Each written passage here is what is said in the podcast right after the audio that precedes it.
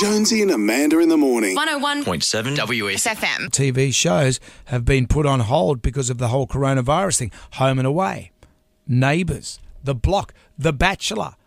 The Bachelor, there's a lot of industries that rely on The Bachelor. There's the smelly candle industry, the chapstick industry. What about the chocolate bath industry? What? Someone's pouring it as we speak. What's and the other guy's saying, mate, Harry, pull the plug out. Get the plug out. Go and put it in fruit and nut bars.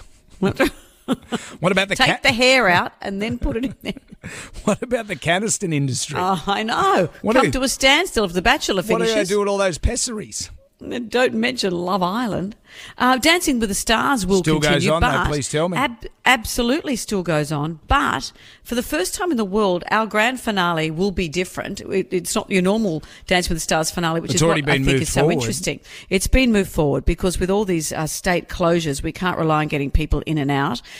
So, yes, it's going to be this weekend instead of next Sunday. It's this Sunday. Can I ask this? You go to Melbourne on the weekend. Yeah. What happens if they shut the states down on Sunday? I don't think it's going to happen, by the way. I'm just speculating. I don't think it's going to happen. But well, you know what? What are you going to do? They've got cars standing by in case Grant and I can't fly out. Right. Imagine that, being driven back from Melbourne. Imagine on a car trip. You know, I'm hopeless. You would be any trip longer than 10 minutes and I can't handle it. There'd be a wee break by the time you got to the Tuller Freeway. That's what Harley said. He said, how will they handle your toilet breaks? Oh, could I go to the toilet? We just got in the car. But so it's going ahead. We won't have all the old contestants back. Usually in the big finale, everyone who's been on the show comes back and it's a big joyous event. We will have a giant joyous event, but we can't have those people back here. Jeez. But you should see the procedures we have to go through, that everyone has to keep the distance. Yep. So the distance between Shana and Tristan on the judges' bench. Craig has had to fly home. He will, because in case he couldn't get out. He lives in England. Right. In case he couldn't get back and self-isolate and all that business. We've got to factor in all that time for him. But he will be judging and will be part of this scenario via a TV monitor, via a screen. So there'll be a little monitor sitting on the desk. He'll be remote, like Max Headroom. Can I just ask this question? So if the dancers are dancing, how are they dancing together? Interesting you ask that question. It says here, and they've sent me a text with all this information in it. Of course, I deleted it and I've had to find it again.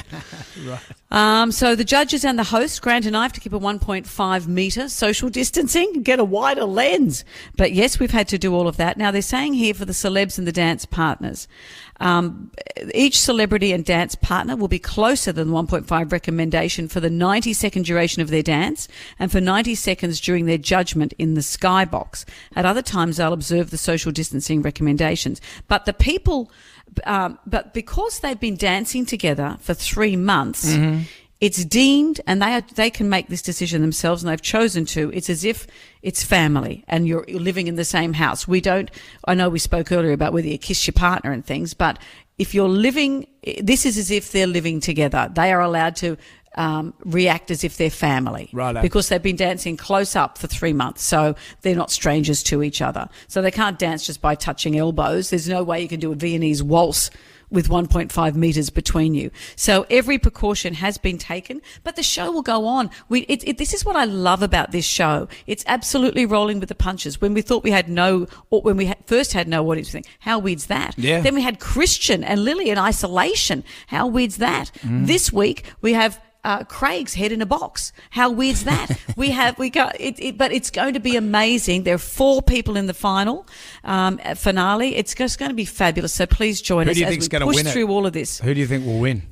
Oh, I'd be happy for anyone too, but I've got a secret hankering, I think, for Celia. Because Celia started the first day she tried on her outfit for that promo shoot. You and I know how awful the promo shoot is. You go, what am I doing? She said, look at this. I've got to wear sequins. I'm uncomfortable. I've got to look Jared in the eye. What am I doing? Here she is, 8 or 9 weeks later, and she's right into it. And she's, as she said in an interview with us yesterday, she's so grateful to have this, that it's a bit of joy to bring the world. And she said we had to cut to Scott Morrison's pretty scary speech last week as she was standing on the stairs ready to do a jive. Mm. And she thought, has the world ever needed to see a jive more than now? Exactly. So she's just embraced it. I think she's got a little something. Once dance enters your life, it never leaves you.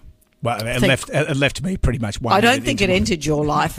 I think it bypassed you. 7:30 Sunday night, you'll see Amanda on Dancing with the Stars on Channel 10. Jonesy and Amanda in the morning. 101.7 WSFM.